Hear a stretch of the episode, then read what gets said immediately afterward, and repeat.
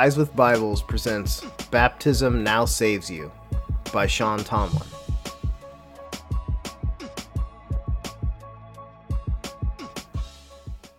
Within Christian circles, the subject of baptism brings about a lot of disagreement. One aspect is that of infant baptism versus believer's baptism, which will not be the subject of this discussion. Our subject is 1 Peter 3:21.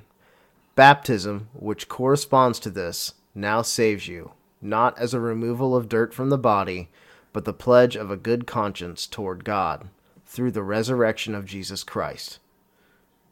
The questions are what is baptism? What is it for? And what does it do? Let's address each of these questions one at a time.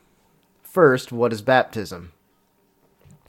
As a Reformed Baptist, I hold to the 1689 Baptist Confession of Faith, and it states this Baptism is an ordinance of the New Testament ordained by Jesus Christ to be unto the party being baptized a sign of his fellowship with him in his death and resurrection, of his being engrafted into him, of remission of sins, and of giving up unto God through Jesus Christ to live and walk in newness of life.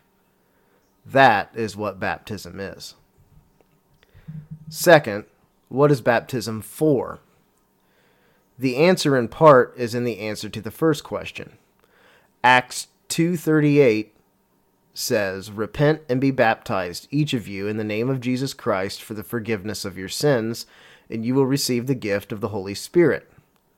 Those who have repented in faith, a faith in Jesus Christ, come to the waters of baptism and are immersed in water.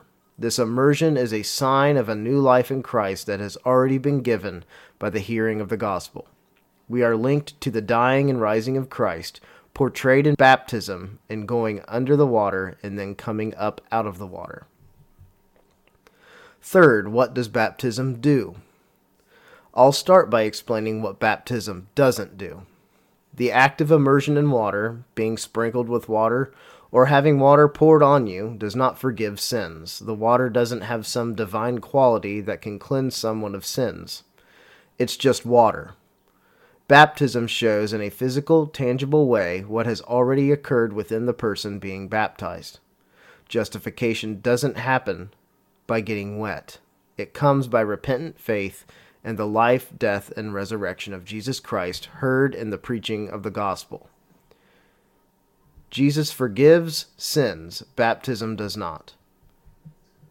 Peter even says that baptism saves not as a removal of dirt from the body but by the pledge of a good conscience toward God.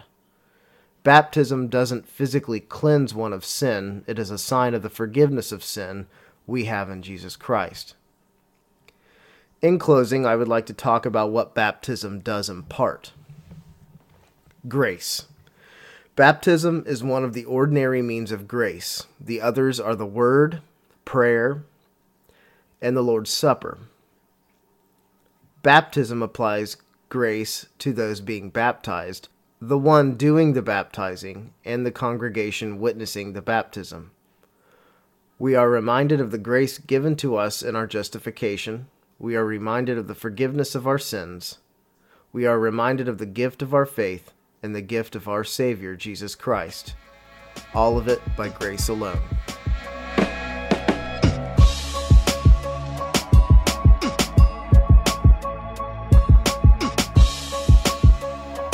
Thanks for listening. For more blog content, visit guyswithbibles.com. Guys with Bibles, studying Scripture, discussing doctrine, glorifying God.